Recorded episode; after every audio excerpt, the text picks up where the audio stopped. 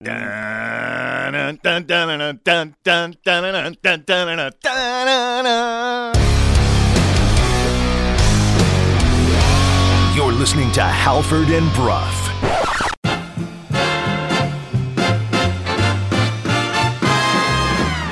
I think the Vancouver Canucks know that Pettersson is going to be very highly paid. Show me the money! 3 2. That's hit a mile. High, deep, and long gone. Off the bat of Danny Jansen. Oh boy. There we go. To center. Back by the wall. Julio! Good morning, Vancouver 601 on a Tuesday. Happy Tuesday, everybody. It is Halford. It is Brough. It is Sportsnet 650. We are coming to you live from the Kintec studios in beautiful Fairview Slopes in Vancouver. Jason, good morning. Good morning. Ada, good morning to you. Good morning. Laddie, good morning to you as well. Hello, hello. Hopefully, the dogs were okay with all the thunder and lightning that's out there. I know you guys don't like that by nature. I was a bit scared. Were you? Yeah, Was it a tough SkyTrain ride in this morning? Thunder, lightning, shooting down? it was. I had a blanket. You might have to hit the brake a few times. I'll be hiding under the table. Did, did you climb into your owner's bed? I did, yes. Yeah. Mm-hmm. Halford and Brough in the Morning is brought to you by the Dilawri family of Acura dealers. Experience the Dilawri difference today by visiting your nearest Dilawri Acura dealer today. We are in hour one of the program. Hour one is brought to you by Johnstone's Barbecues. You don't pay more to shop with the experts at Johnstone's Barbecues. They're open five days a week with two locations to serve you. Visit them online at johnstones.com. We are coming to you live from the Kintec studio. Kintec Footwear and Orthotics, Canada's favorite orthotics provider, supported by over 2,500 five star Google reviews. Find your perfect fit at kintec.net. I can feel it on the horizon. The weather's starting to change. Mm-hmm. News is starting to pick up. Kids are a week away from being back in school. Can only mean one thing. The real sports season is about to begin here. Could only mean one thing Canada, Latvia, basketball. 28 minutes away. 28 minutes away. You see, France went out this morning and or overnight, wherever it is in Jakarta, I don't know, but um, they decided to salvage their reputations by barely squeaking past Lebanon. barely. What a what a disaster Yeah. of a tournament for them. That's I don't even know how they go home. Probably on a plane, but I digress. Okay, uh, guest list today. I'm really excited for a few of our guests. Beginning at 6:30, James Sharman is going to join us. He of Room 442 in Footy Prime, uh, soccer analyst here on the Halford and Brough Show on Sportsnet 650. Now we booked Sharman yesterday when our show finished, unbeknownst that a few hours later, John Herdman would leave his post as Canadian men's national team manager and take the job at TFC. Herdman loves going to rebuilding programs. I'll tell you that. Yeah, lots of questions following this. Uh, number one question is why did he do it? Like specifically, what was the biggest reason he did it? And then a bunch of other ones, maybe even bigger than that one, actually. Uh, like who's going to replace him, and is this going to help or hurt the program? Um, we got to we're hosting a World Cup well, that's in three years. See, that's going to be the dangling carrot for the new gaffers. Hey, look, you're going to get to manage at a World Cup. Yeah, The, the, the non-dangling carrot is the lack of money they have to pay the new manager. the stick. Yeah, basically, you, you actually get, you have to eat the carrot. It's the only way we can provide nutrition. So, six thirty, James Sharman is going to join us for a little footy talk here on the Halford and Brough Show on Sportsnet six fifty. Uh, Seven o'clock, Randy Mueller is going to join the program. He is the former general manager of the New Orleans Saints. The Miami Dolphins. He's now the director of player personnel with the XFL Seattle Sea Dragons. He also used to work for the Seahawks in a player personnel role. Uh, we're bringing Randy on the show uh, for his experiences as an executive because today is NFL cut day. And unfortunately, one of the guys that is officially going to be cut today is Nathan Rourke of the BC Lions, which we will get into later in the show. That's right. If you're hearing this for the first time, Jacksonville is waiving Nathan Rourke. So we're going to talk to Randy Mueller at 7 o'clock about that. 7.30, Ian Furness is going to join the program. Uh, Ian Furness, of course, from KJR Sports Radio in Seattle. We will talk to him about the red hot Seattle Mariners. We'll talk to him about the Seahawks, who are now just a week away from the start of the NFL season, and so on and so forth. 8 o'clock, Tyler Yaremchuk is going to join us. Oilers Nation Daily Face Off. Uh, he's going to join us to talk about news out of Edmonton with regards to PTOs for Sam Gagne. and former Canuck Brandon Sutter. We'll also talk to him. Well, I guess former Canuck Sam Gagne as well. Right. We'll also talk to him about Trigger, Nate- uh, trigger man on the power play. Remember? yeah, the, bu- the bumper spot. I remember that. No, he didn't play the No, bumper spot. No, what did he play? He played like the, point. point. Yeah, that's right. God, that was And it was like, put him in the bumper spot. That was right.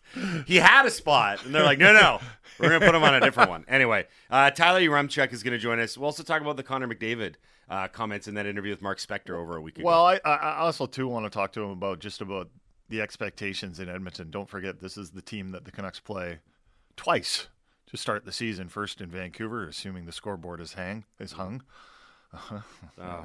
Uh, hung, hanged. Uh, the uh, and then again in Edmonton on the start of their five game road trip. So the Edmonton Oilers could very well frame how the Canucks start their season, and this is a team that is not very happy uh, about getting eliminated by Vegas, and I have a feeling they're going to come into this season hot. So, uh, working in reverse on the guest list, 8 o'clock, Tyler Yaremchuk to talk some Oilers. 7.30, Ian Furness from Seattle. 7 o'clock, uh, former Saints and Dolphins GM Randy Mueller. And at 6.30, it's James Sharman for a little footy talk. So, not only did the stream not work this morning, we also were not streaming online either. I'm putting this on the weather, by the way. You guys were just rattled by the thunder and lightning. We're all good now? Are we smooth? Yeah, Yeah, we're streaming online. It was Yeah. just a little hiccup at the beginning there. Yeah, Just a 'cause little the- hiccup the- that the- caused 500 people to text into the Dunbar Lumber text line. Yep. just People- a little hiccup. Yep. The only thing that gets people's attention more is when I talk on the hot mic, which will also happen today. I can mm-hmm. almost guarantee it. Anyway, got a big show ahead. Without any further ado, Laddie, let's tell everybody what happened. Hey, did you guys see the game last night? No. What happened? I missed all the action because I was. We know how busy your life can be. What happened? Missed that? You missed that? What happened? What happened is brought to you by the BC Construction Safety Alliance, making safety simpler by giving construction companies the best in tools, resources, and safety training. Visit them online at bccsa.ca. Are we starting with Herdman? Are we starting Yeah, with Herdman? I think so. I feel like we got to start with Herdman. John Herdman, uh, who I, he is the most decorated, most celebrated, and best manager in Canadian national team soccer history because of his work with the men and the women's team. He's now left the national program entirely to take the head gig with lowly Toronto FC. That was announced on Monday, just hours after we got off the air. Uh, longtime assistant Mauro Biello will take over on an interim basis, and he won't have much to do because the Canadian men's national team won't play a game again until a friendly later in October against Japan, if I'm not mistaken. So all Mauro Biello has to do is inherit this team temporarily that doesn't have any games to play, and quite frankly, I don't think has a lot of direction right now. John um, Herdman left. He took a job at TFC with a an organization in MLS that is at rock bottom right now. Like I know it's a big managerial gig in North America. I know there's only a handful of those gigs available, but it's not like Herdman took it to go coach Messi at Inter Miami. When is his press conference? Do you know? I am unsure. I imagine it will be tomorrow, today, or the day after. Oh, okay. Thank you. Thanks No, for you're narr- welcome. You're welcome. down. It's You're probably welcome. like four days from now. It's probably next week. Um, so why did he do it? Um, well, MLSE owns TFC, so uh, I'm I'm sure they uh, paid him a fairly handsome salary. Um, but I wonder how much of it was just him frustrated with the situation with Canada soccer, or maybe just him personally needing a change. Like people will be like, "How could you do that when you're hosting a World Cup?" And he may, might be like, "Well, I went to the World Cup, mm-hmm. right? Like I experienced it, and it and it went great, He right? al- Remember how awesome it went? He also may not see himself surviving till the next World Cup. That This might may, be one, they-. This may have been a preventative move on his part. Look, this is the, Joshua Kloke of the Athletic, who we've had on the show before, and who was the first one to break this news yesterday. Said this this was the worst kept secret Mm-hmm. in soccer circles in Canada. Everyone knew this was going to happen, and Herdman had been sort of painting the outlines of his exit, sketching it, if you will, Yeah. for the better part of two or three months. There was that brief flirtation with the New Zealand Mm-hmm. job, the All Whites, which is people were like, "You're going to leave Canada for New Zealand." He said, "No, Yeah, and going to leave Canada for TFC." Also, you shouldn't call it the All Whites. Right. I mean, that's a team name. It's not. I don't. I don't make these things up. I just read the news like Ron Burgundy. But um, the larger thing here is that after that, in which he kind of repledged his allegiance to Canada, then you had the second phase of his exodus, which was openly airing his displeasure and openly airing the dirty laundry about lack of resources, lack of funding, lack of everything. And he, I think the the final nail in the coffin for him anyway was when he said that we need to get serious. I wonder during those two tournaments, it was the CONCACAF uh, Nations League, right? Nations League and, and the Gold Gold Cup. Cup. I wonder if he knew during those tournaments that he was leaving. Probably. And if it is, I will give him some credit because he did make the Gold Cup about um, playing new players and finding the next generation. And I guess it could be seen if you're the biggest optimist on the planet of him passing the torch to whoever takes the gig next. That look, we've got some good young players that got some international experience. Well, I would I would more look at it if he knew that that it was his way of actually helping the next coach by kind of taking the bullets and being willing to say, "Hey, listen, we we we got to get serious here." Sure. So that the new guy doesn't have to come in yeah. and piss off anyone, any of his bosses at Canada Soccer. I'll be really curious to learn more about this. I don't know how much we're going to learn in the John Herdman press conference, but maybe someone, hopefully some reporters are going to dig into this. Well, what's another question you'd have? Uh, just the timing of when he knew. Mm. And, I mean, yeah. and, and and and and why? And the well, the biggest one was like why he left. Because if he left because he didn't feel that there were enough resources for the Canadian national team, if he felt that that was like truly a roadblock, Mm-hmm.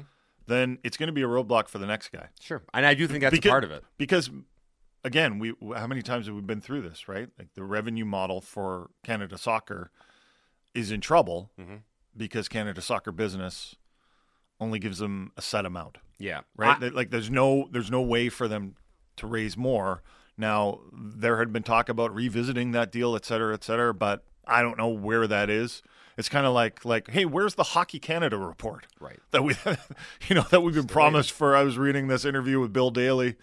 Um, I think it was with Mike Russo of the Athletic. He's like, it's coming soon. You're like, oh yeah, that's exactly what you said a long time ago. So with Canada Soccer, when are they going to revisit this business model? What, how how are we as Canadians, who um, taxpayers are going to be forking out a little bit for this World Cup, right? Whether it's city, provincial, federal, whatever, right? To host this thing, to provide security. And I know there are going to be some gains from it, but I personally would like to know that we're hosting the World Cup. It's a massive deal.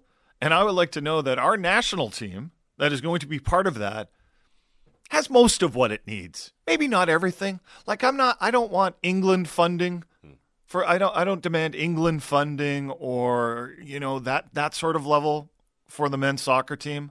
But I would like to know that they're like well, we can uh, afford to play friendlies or I, we can afford to practice and we can afford to bring in all the resources we need to give this team the best chance of not winning the World Cup, but you know, representing itself the way we as Canadians want them to. So James Sharman's going to join us at 6:30 to discuss all of this. He was very busy yesterday doing the media rounds cuz everyone wanted to get answers to the questions like the one Jason was posing here. But as we move along for what happened, we're going to stick with the Canadian content, but it's not going to be a positive story. Uh, John Herdman one wasn't really great either. This is not a great development. Um the rumblings were out there for a while, and my naivete aside, I guess I should have seen the writing on the wall a little more clear because Canadian quarterback and former BC Lions signal caller Nathan Rourke has been waived by the Jacksonville Jaguars. This is per multiple sources. The news will be made official today because today is NFL roster cut down day. It's a big day to get your house in order, get to the 53 man roster, maybe try and pick some other people up like Nathan Rourke. But the decision to waive him comes after an incredibly good preseason. Maybe one of the best preseasons in the NFL by a quarterback. Yeah, but he's the third quarterback. So if they need to get someone else on the roster that they feel is going to be more important to the team, then they're going to do it. He's still Nathan Rourke, the guy from the CFL. If they lose him on waivers, they'll be disappointed, I'm sure. But they're going to survive. Right? Trevor Lawrence is their guy. If they're at the point where they're playing, where, where the backup quarterback matters anyway, if they're playing CJ Beathard or Nathan Rourke, something has gone horribly wrong for the Jacksonville Jaguars. So as important as it is to Canadian football fans and Canadian sports fans, what happens to Nathan Rourke, it really isn't for the Jacksonville Jaguars. It just isn't. Now, will he get picked up by someone? Uh, I know some of the CFL hardcores were talking about maybe the Buffalo Bills picking picking him up. I, I have no idea who the backup to Josh Allen is in Buffalo. I, I don't know the backups for, I don't know the third string quarterbacks for everyone in, in the NFL. Like th- this is just, this is what happens when you go from a big fish in a small pond, which was Nathan Rourke last year in the CFL, uh, down to the NFL where there's a lot of talent and there are a lot of politics, right? There there are um, relationship previous relationships that that teams will have with with players. Um, there's the fact that Nathan Rourke has zero regular season experience in the NFL. And say what you will about CJ Beathard, I couldn't pick him out of a lineup, but he's played in the NFL, right? And when he goes to that team, like I, I know you were talking about, like, well, Nathan Rourke made the big decision to sign with Jacksonville. You thought we we thought, well, at least he's going to have a shot at competing for the backup role. But that was before CJ Beathard signed. Yeah. Well, what do you think CJ Beathard's conversations with uh, Jacksonville were? What if he what if he had another team interested in him and he goes to Jacksonville and he's like, I'm competing with a CFL guy here? I'm not signing then. And they're like, okay, you're the number two guy. The, the right? rare time in CJ Beathard's career where he can big time someone. Yeah, no, Yeah, I yeah, get yeah. it. I get it. Yeah. Uh, A Dog has a Nathan Rourke update. This is this is why I was rooting for him. This is why I was cheering for him. What a nice fella. Now, can you explain what's going on here, Andy? Oh, well, yeah, he just texted me back just literally a second ago. Mhm. Said, sorry, it's not the right time, but thanks for reaching out. See, what a nice guy. We tried to get him on the show. He's incredibly polite. yeah, well, we were supposed to have Curtis Rourke. his brother. Yeah, On- on the so show I tried the second Rourke. Yeah, yeah, yeah. He just went through all the Rourke. well, Did- I asked Nathan, do you have another brother I could talk to? it's actually uh, it's actually um, not not super tough. I mean, it's it's uh, the, the the Rourkes are going through some challenges right now. Nathan Rourke trying to figure out which team he's going to play for, um, and Curtis Rourke, his brother, um, who's coming off an injury. yes. He is just did, did he pick up another injury? Potentially. They Okay. they seem to be treating him with the kid gloves at Ohio. Not Ohio State University, just Ohio University. Curtis Rourke actually there's gets quite than a, quite a bit of attention um, in college football circles, right? Like a- anytime there's, I I know he plays for Ohio, and people will be like, "Well, whatever, he plays for Ohio." Like the quarterbacks, MAC, can, baby. but quarterbacks can come out of anywhere, right?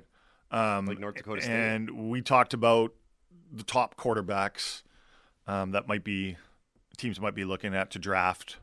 Um, you know, it's Caleb Williams out of uh, USC and Michael Penix out of UW, and there's a couple of others, but Curtis Rourke is is getting scouted pretty heavily, Mm-hmm. and I think the fact that his brother went to uh, the Jags, and even though he might, might might not make the team, he didn't look out of place, and in fact, he made a spectacular play. More people are going to be like, "Oh, okay, well, let's look at Curtis Rourke." And apparently, with Curtis Rourke, um, he has a better arm than Nathan Rourke, Mm-hmm.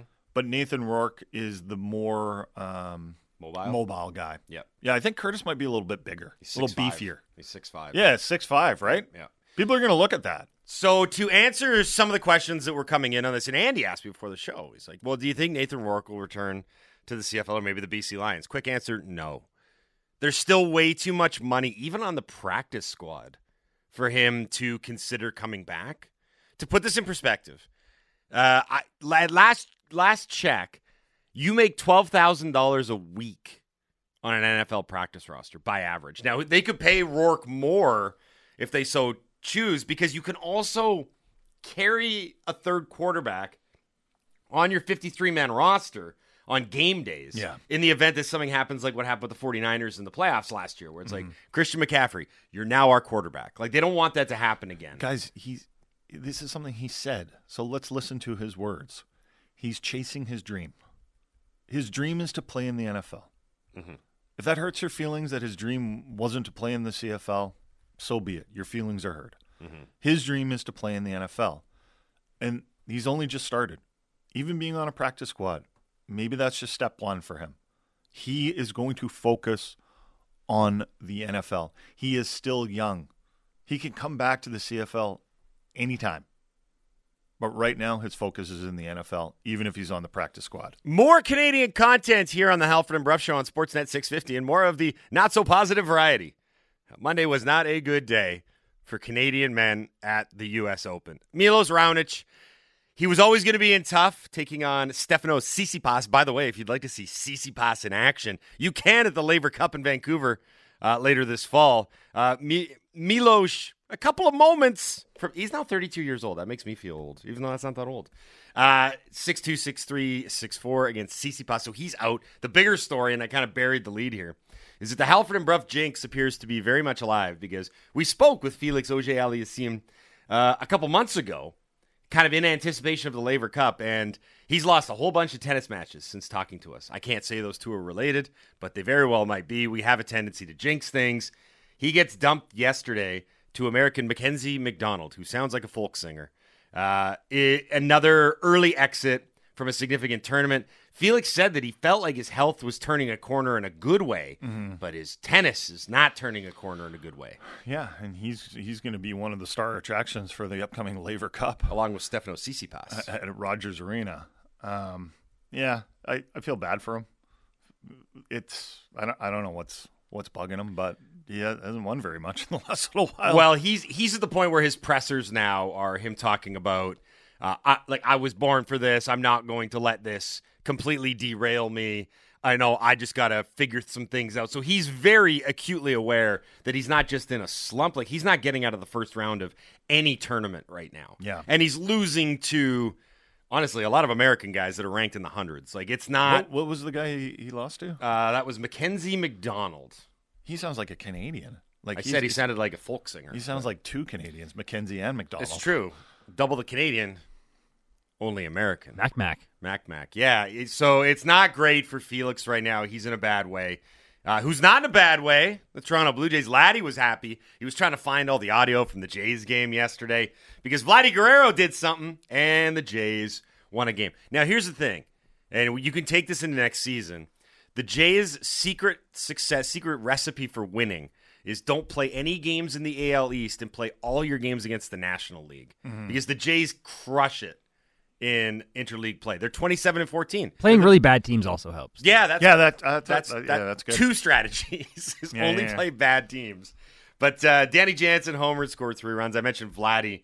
Uh, he drove in a pair. So the Jays get a much needed victory, six three over the Nats. So the Jays were missing uh, Bichette and Chapman. Yep.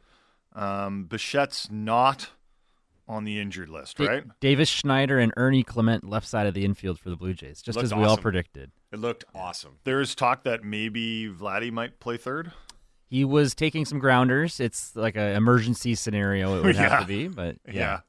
Uh, so how do you think Bichette will be back in a couple of days and Chapman will be a little longer? Last word was they're still doing tests on Bichette, so I'm holding my breath. But yeah, Chapman, I I think it's his finger again. They said so. He he just missed some time, and it looks like it might be a little bit longer. Schneider's played third before though, coming up, so I'm I'm not overly worried there. But the Bichette one has me a little worried. Okay, so James Sharman is going to join us next, and we'll we'll try and we're not going to get to the bottom of the John Herdman story. I don't think quite yet, um, but we'll start digging because this decision by John Herdman to go to TFC, um, it's not like the most shocking thing in the world, but John Herdman himself has called MLS a tier three league.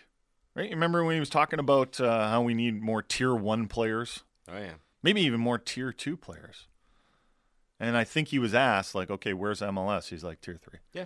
So he decided to take a tier three job instead of continuing to manage the Canadian men's national team, which, again, I've said this a million times, will be playing in the 2026 World Cup in Canada.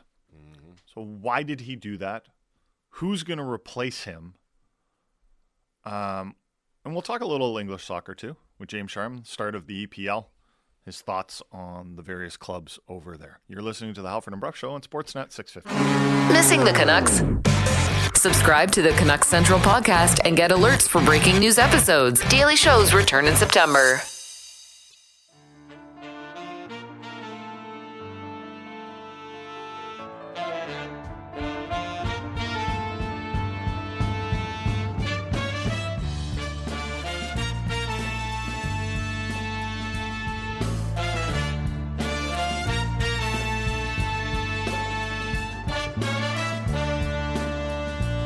631 on a Tuesday. Happy Tuesday, everybody. Halford Brough, Sportsnet 650. A little more CanCon for you here on the program. Canada, Latvia underway from the 2023 FIBA World Cup in Jakarta. Are Latvian basketball fans as crazy as Latvian yes. hockey fans? Yes, Yeah. you didn't even have to finish the question. I knew where you were going with that. They are 100%. Latvians love watching other Latvians play sports. I don't know what it is, but they just think it's the greatest thing on earth. Are Does- they uh, are they really good at anything? Do they like? Do they have a sport? Um, Is it like? s- That's a good question, actually, like because being they- sports fans. Yeah, well, because they're small, That's kind obviously, of kind of right? mean. Why? Are you guys good at anything? Their national sport is hockey. Their national sport's hockey. Is it? Yeah, I'm and just curious. But they've also got like multiple guys in the NBA. Kristaps Porzingis, who's not Right. playing. Like everyone's got a Porzingis jersey there right now, and uh, they've got a, a lot of different players playing in pretty high profile leagues in Europe. So like they've got, I think the how would I describe this per capita? They punch above their weight, like given Right. their size, right? They Okay. shouldn't really be able to compete with some of the nations that they compete with, but they do it at a doing variety of different levels. Yeah, Out of enthusiasm. yeah. That's the most I've ever thought about the Latvian sporting landscape in my life. Good at hammer throw too. Wikipedia is also saying basketball could also be the national sport. So Yeah, it's, it's a toss killing- up. they're it's, killing it right it's- now. It's They've either hit- hockey or basketball. They've hit three threes to start the game. They're up 9 5. So this game doesn't matter, but does matter, if that makes sense. Both of these teams are going through to the next round, and they're both going to be in the same group, but the record carries over. So, yeah, Canada absolutely wants to finish 3 and 0. They were 15 and a half point favorites coming in, so we'll see what happens here. We'll be keeping tabs on this throughout early, early times at the Canada Latvia game from Jakarta. Okay, uh, Halford and Brough in the Morning is brought to you by the Dilawri family of Acura dealers. Experience the Dilawri difference today by visiting your nearest Dilawri Acura dealer today. We are in hour one. James Sharman is going to join us in just a second here to kick off the back half of hour one. Hour one is brought to you uh, by Johnstone's Barbecues. You don't pay more to shop with the experts at Johnstone's Barbecues. They're open five days a week with two locations to serve you. Visit them online at johnstones.com. To the phone lines we go. Uh, we are joined now by our next guest. Uh, you see him on Footy Prime. You hear him on Room 442. It is James Sharman here on the Halford and Brough Show on Sportsnet 650. Good morning, James. How are you? Good morning, fellas. I'm doing great. Thanks. How you doing?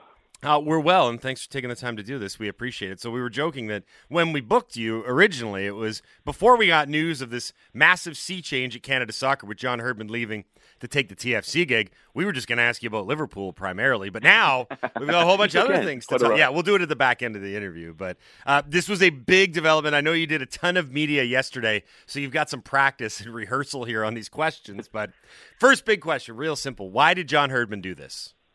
Uh, listen, that's that's a really great question. Actually, there, there's a press conference today at 3 p.m. Um, and we'll ask him that question, um, and he'll answer. He'll say it was the right time for a fresh challenge, the right opportunity, and I really believe that. But of course, the, the narrative here is what's happening at Canada Soccer right now behind the scenes. How there's no money, there's no resources, and, and how I can only imagine the frustration levels that, that he's had and the coaching staff have had. And clearly, it was a good time to leave that, that dumpster fire right now for another dumpster fire. But I, I do really believe that John Herdman's wanted to get into club football for some time now, a long time. That was always the, the long term play for John Herdman. And when Toronto FC comes, that job comes up. Um, it's at this point, after 12 years with the national program, it's a relatively easy choice. I think it's the right choice. So he left because he wanted to, you know, further his coaching career. But it sure is convenient to, leave the mess that is Canada soccer right now. James, how does the funding shortfall, if we can call it that, how does that affect the Canadian program? In, in what ways? Like, what are they not able to do that they would like to do? Play matches. and and is a sadly, big part that is- yeah. That is a big part of it. Yeah, there's a window in September where you could play two games, and there are no games scheduled for financial reasons. The, the next game's in October uh, against Japan, a, a really, really good match. That's a great fixture, but they can't afford to play in the most recent window in September. So if you're a coach, um, that's obviously the worst case scenario, and that's what John Herdman's being faced with. Um, other age grade levels are also missing games as well, so the, the development's being um, uh, challenged here as as well. So that that's the biggest thing. And for, for Canada soccer, maybe the biggest concern about John Herdman leaving it isn't so much that they're leaving, you know, losing obviously a very good coach who's had some some good success with both programs, but John Herdman would literally knock on doors, getting money for that program to finance his mm-hmm. staff, his resources. Um, he was a salesman as much as he was a football coach. So they're losing their top salesman as well, which is enormous. So you know the, the money situation, it is what it is. Um, I know the term bankruptcy was was thrown around. They're not looking into bankruptcy. That's as far as we know. But they at least uh, had the conversation about what that would look like, which just tells you exactly where, where they're at right now. But yeah, when, when you're not playing games for financial reasons, um, that is the biggest uh, indictment, I think, of the current situation. You know, there's a lot of things to unpack here, and there's a lot of layers to this. And, you know, it'll be written and it'll be said that Herdman left the job uh, to take another. But there were a lot of people that suggested that if this current crop, this men's national team, was going to get to another level, maybe they need another level of manager. And that's all fine and great. But the problem with that is, given the resources, it's going to be really tough to attract an, a high level, dare I say, um, upgrade at manager. I mean, there's only going to be a handful of guys that are going to be one, qualified, and two, willing to take on what is a very tricky gig Let's look at that right now. Who are some of the names that you've either heard or think might be in line? I know Mauro Biello is going to be the interim manager for now, but big picture, there is the dangling carrot of you get to manage a team at the 2026 World Cup. But as we pointed out earlier, the stick of the whole thing is there's not a lot of money involved in this. yeah, you know, it, it's so you're right. It is layered. Um, and listen, 2026, that is a big carrot, right? Playing home games in the World Cup. Um, it is huge. You have Copa America next year, which is enormous. What an opportunity to, to coach a team at one of the great world tournaments before the World Cup. That's great. But you're right, the money's not there. So as far as who's going to come in to replace John Herdman, it's not going to be a big name. Simple as that. You know, I know people love to throw the name Carlo Ancelotti out there because he, spends a lot of the year in Vancouver, yeah. and uh, he's married to a Canadian woman. Um, it's not happening. I think Brazil is where he's going after this year's Real Madrid season. And with respect to Canada, Brazil is a, a slightly bigger job um, and pays a lot more as well. So listen, you, you're not going to get a top priced manager, but that's not to say you won't get a good one. Mauro Biello is one to look out for at this point. He, he's a really cultured football man in this country, knows the landscape really well, worked under John Herdman. He's the interim guy. He could be the long play here, you know, um, at least for the next few months. And he might be the solution as well. I, I really like the look at uh, Canadian Premier League, and that, that league's been invented essentially to provide a pathway for players uh, within Canada, but also for coaches. And there's some good coaches, really good coaches in that league right now. Bobby Smyrniotis is a guy at Hamilton Forge who's won three or four championships. Um, he has a great pedigree in Canada. He, he ran Sigma Academy, arguably the top academy in the country for years before Hamilton. Um, he, he's a great tactician. Um, he's just successful. I think he'd be a great choice as well there, there's other names out there. So, you know, you're going to get someone who, who's going to probably make less than John Herdman as well. I mean, I'm not sure what John was on, but it's decent money for an international manager. Um, so Canada Soccer, obviously, with their financial difficulties, won't be throwing the bank at anyone. But there are some names out there, some intriguing names within Canada right now. I think that would be good choices. Is Phil Neville a legitimate or serious candidate for this job? Well, you know, a lot of people roll their eyes when the name Phil Neville's mentioned, right? But this is a guy that's been playing. He's played at the very highest level under. Listen, dare I say it? Maybe the greatest manager of all time is Alex Ferguson. Mm-hmm. Um, he was at Miami through a difficult period. It didn't work out. Um, he's coached Canada's, uh, sorry, England's women's team to to some success. Um, but I, I, personally, I think you've got to stay in the country. I, I don't think he's a choice. I mean, certainly he'll be mentioned, and I'm sure they'll talk to him. I would think that he would want too much money, but I I don't know. Maybe to get his reputation back after the Miami experience, he, he, needs to. Um, but I, I think there's there's other choices out there as good who are Canadian. I think it's important to really keep that identity. James, are you worried about the program? Like where where are you right right now with the the Canadian men's soccer yeah, team? I am worried. Yeah, I'm worried. I mean, obviously financially, it's it's you know it's of, of major concern. Where's the money going to come from? Why hasn't you know private business in Canada stepped up to the plate like everyone thought they would. They haven't done clearly. Um, but beyond that, I think there's issues with the team as well. There's divisions in the room. Um, you know, there's a lot of speculation about what happened at the World Cup. Uh, did did John Herdman have issues with certain groups in that locker room as well? Are some players thinking they're they're bigger than Canada? Um, there's obviously the CBA, who hasn't even been signed yet. Pay equity is everyone aboard that? I don't know if they actually are, despite what they might say. So yeah, these aren't good times. Um, listen, there's still great talent coming through, young talent, some talent in their prime on the pitch with the right coach, they can still be successful within CONCACAF, and that's really important. But things aren't smooth. You know, the whole you know era of the brotherhood qualifying for the World Cup that's a long time ago now. You know, a long time ago. I don't think that brotherhood's quite as uh, as galvanized as perhaps we we've been led to believe. So Jason brought this up earlier, and he was talking about uh, John Herdman often described the tiers of T I E R S, by the way, not crying tears, but the tiers of you know uh, football globally and where players needed to be. Right? And he would always say, you know, there's MLS would be sort of like a tier three type thing, and you need more players playing top flight A level football in the big leagues in Europe and Champions League football and what have you. They've got some of players. I mean, they've got a, more than a handful of players now that are playing at that level if the manager isn't from that level or at that level, is it going to be a disservice to the players? Because I think they're probably thinking that to take the next step and to be competitive at these big international tournaments like the Copa America and like the 2026 World Cup, you need a manager of that caliber.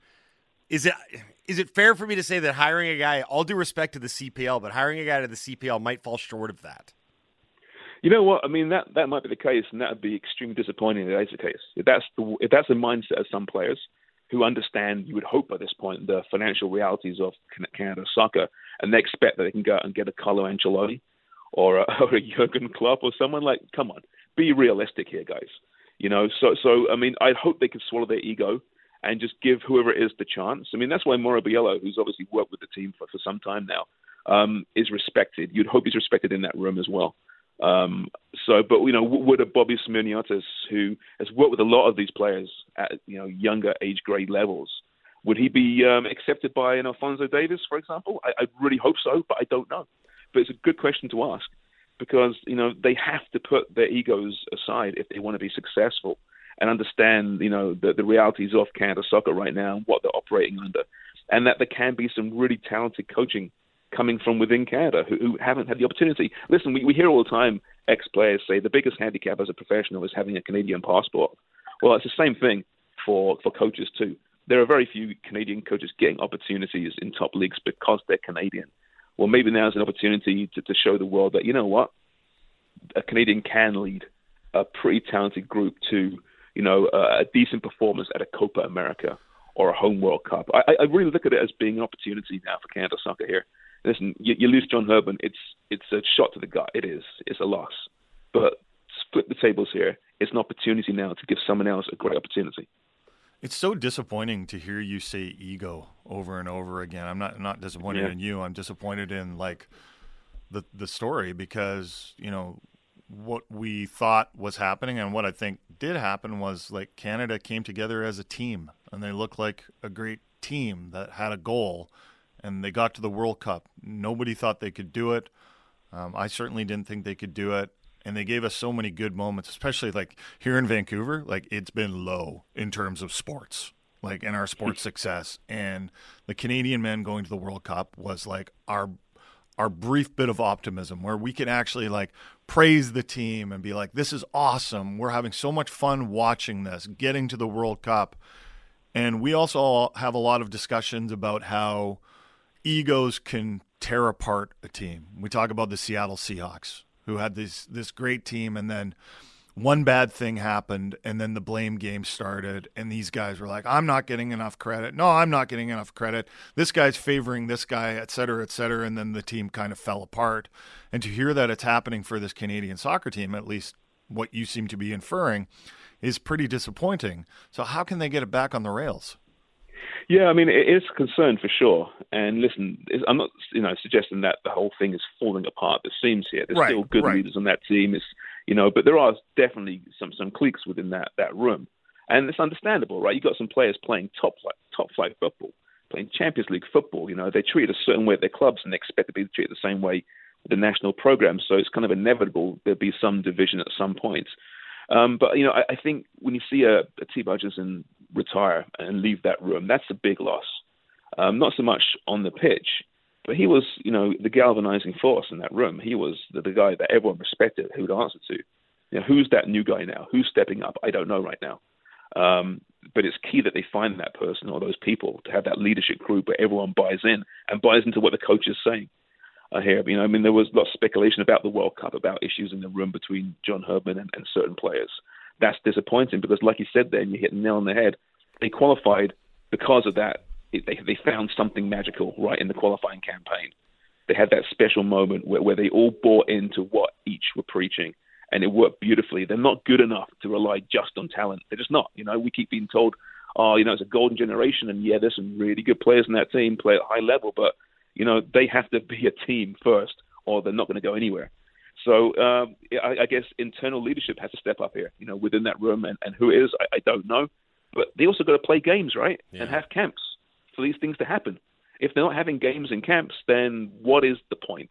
What is the point? How do you find these leadership, these leaders?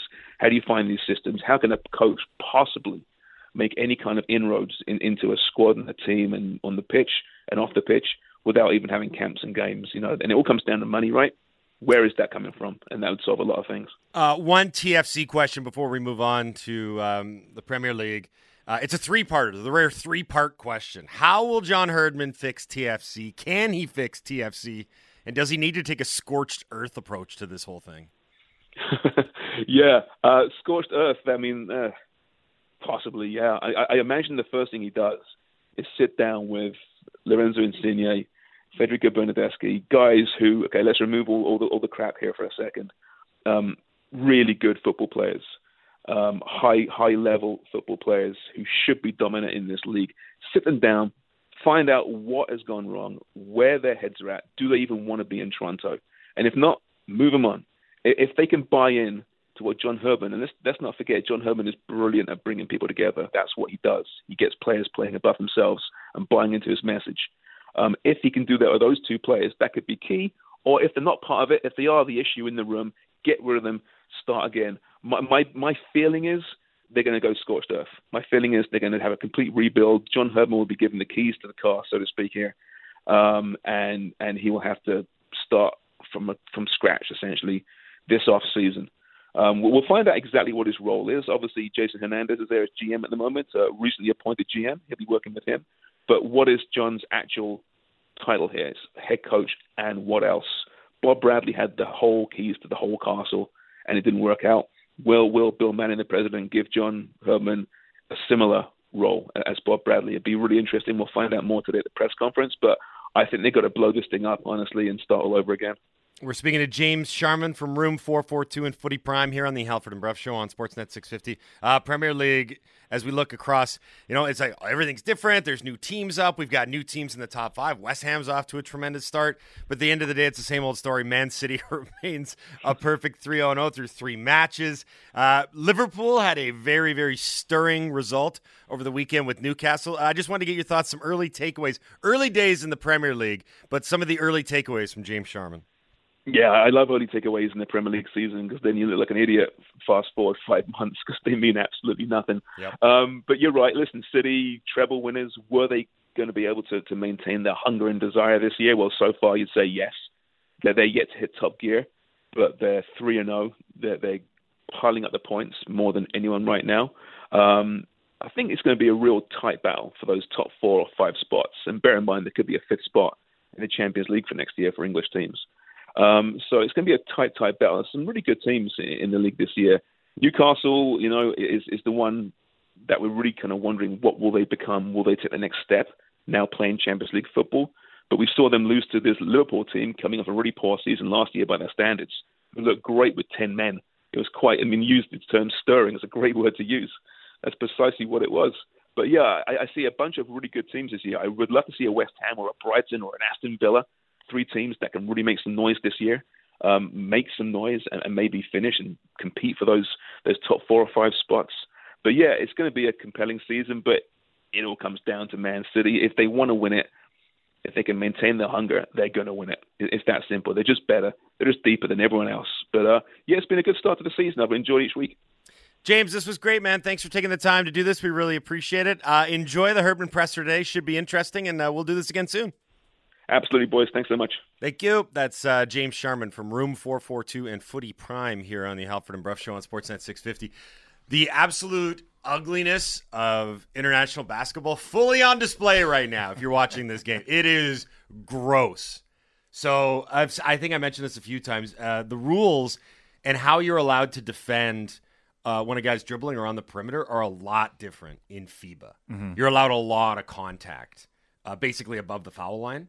So what you see right now is anytime they try and do like a Canada tries to do any like one on one or isolation, the Latvians then clutch and grab like crazy. Right. And there's no foul call. Right. And part of it is like that's how the game is played, but the other part is like you do it every time. And the bottom line is that Latvia is up 23 to 13 on Canada, but it's basketball. So we'll see what happens in the third and fourth quarter. Second, third, and fourth quarters, yes. Um, yes. Um, but I mean, mostly basketball. It comes down to the second half. That's the little joke there. Mm-hmm. Um, there is some reporting coming out about John Herdman and his, it sounds like a falling out with his players, frankly, on the Mhm. Canadian men's national team. Uh, Josh Clokey, is it Clokey? Josh Kloke for the Athletic, who we've had on the show a few times, um, has written something for the Athletic uh, inside Herdman's decision to leave Team Canada. And he writes that after a disagreement between Herdman and star player Alphonso Davies over Herdman's decision to deploy Davies in multiple positions throughout the World Cup, multiple sources with an understanding of the relationship between Herdman and Davies said that things broke down between the coach and the star player. The embarrassing loss to the United States in June of this year saw Herdman lose his footing within the dressing room. Mm-hmm. Some of the team's players did not respond to his motivational approach in the same way they did before the World Cup. There was a need for more tactical nuance and specific instruction. I mean, do you want me to put this in Canucks parlance for the people that are like, what the hell are you guys talking about? It's not all that different from Bruce There It Is part one and then Bruce There It Is part two. Where Bruce Bruce There It Is got by on good vibes and motivating and patting the boys on the back. And they played great. Yeah. And then when it was like, okay, time to start making adjustments and, you know, having things like spots on the ice to be and places to play and structure, mm-hmm. they didn't have it. He's like, you can do it. You can do it. Come on, boys. Like- Just know it. It's in your heart. I had talked to enough people around this that knew, and again, Herdman did a fantastic job of framing this as it all came down to resources, and some of that's true. I think he knew his strengths and weaknesses as a manager, and where he might have been weak in terms of tactics and deployment, you can strengthen those things by bringing in, you know, assistant coaches and Right. video analysis and advanced scouting, and they just didn't have the budget to do that. So he, I think, at a certain point, he probably acknowledged, like, yeah, I can't do this on my own. I but need the, some help. But the players, mm-hmm. and I've, I've talked to enough people kind of in and around this program who said the players know. The players know when a guy is out of his element, out of his depth. They Well, know. when- I- I'm pretty sure Davies is confident uh, in- in the instruction he's getting at Bayern. Yeah, he's played against some of the top, most highly regarded managers in the world. Thomas Tuchel, Champions League winner, right? I mean, these we're talking about the elite tacticians in their sport. And this isn't just an Alphonso Davies thing. This is uh, Jonathan David plays in the top league in France. Mm-hmm. You know, you got more guys that are making inroads in top five leagues in Europe, so they see the differences in tactical approach, awareness, all that kind of stuff. And this isn't meant to say that John Herdman is just the rah rah sort of like, let's go get him, boys, win one for the Gipper type manager. Yeah. But it's impossible for him to have the tactical acumen of a Ancelotti or all these other pie in the sky names, Jurgen Klopp, all these, because he's just he's not there, and he's never going to be there. He's he's a really great organizer and a really great manager and a really great program builder. Uh, Randy Mueller is going to join us next. What are we going to talk about with Randy? Uh, he is a former Saints and Dolphins general manager. We're going to talk to him about his experiences on NFL Cut Day, which is today. Uh, we can also. T- I want to kind of ask him what's it like working in the XFL because it's gone through so many iterations. It's now owned by Dwayne the Rock Johnson. That's how you have to say his name, by the way. You can't call him Dwayne. You can't call him Dwayne Johnson. You can't call him The Rock. You have to call him Dwayne The Rock Johnson. So we'll talk to him about all that. And then at 7.30, Ian Furness is going to join us. We'll talk Mariners and we'll talk Seahawks with him. It's a big 7 o'clock hour. So don't go anywhere. You're listening to the Halford and Brough Show on Sportsnet 650.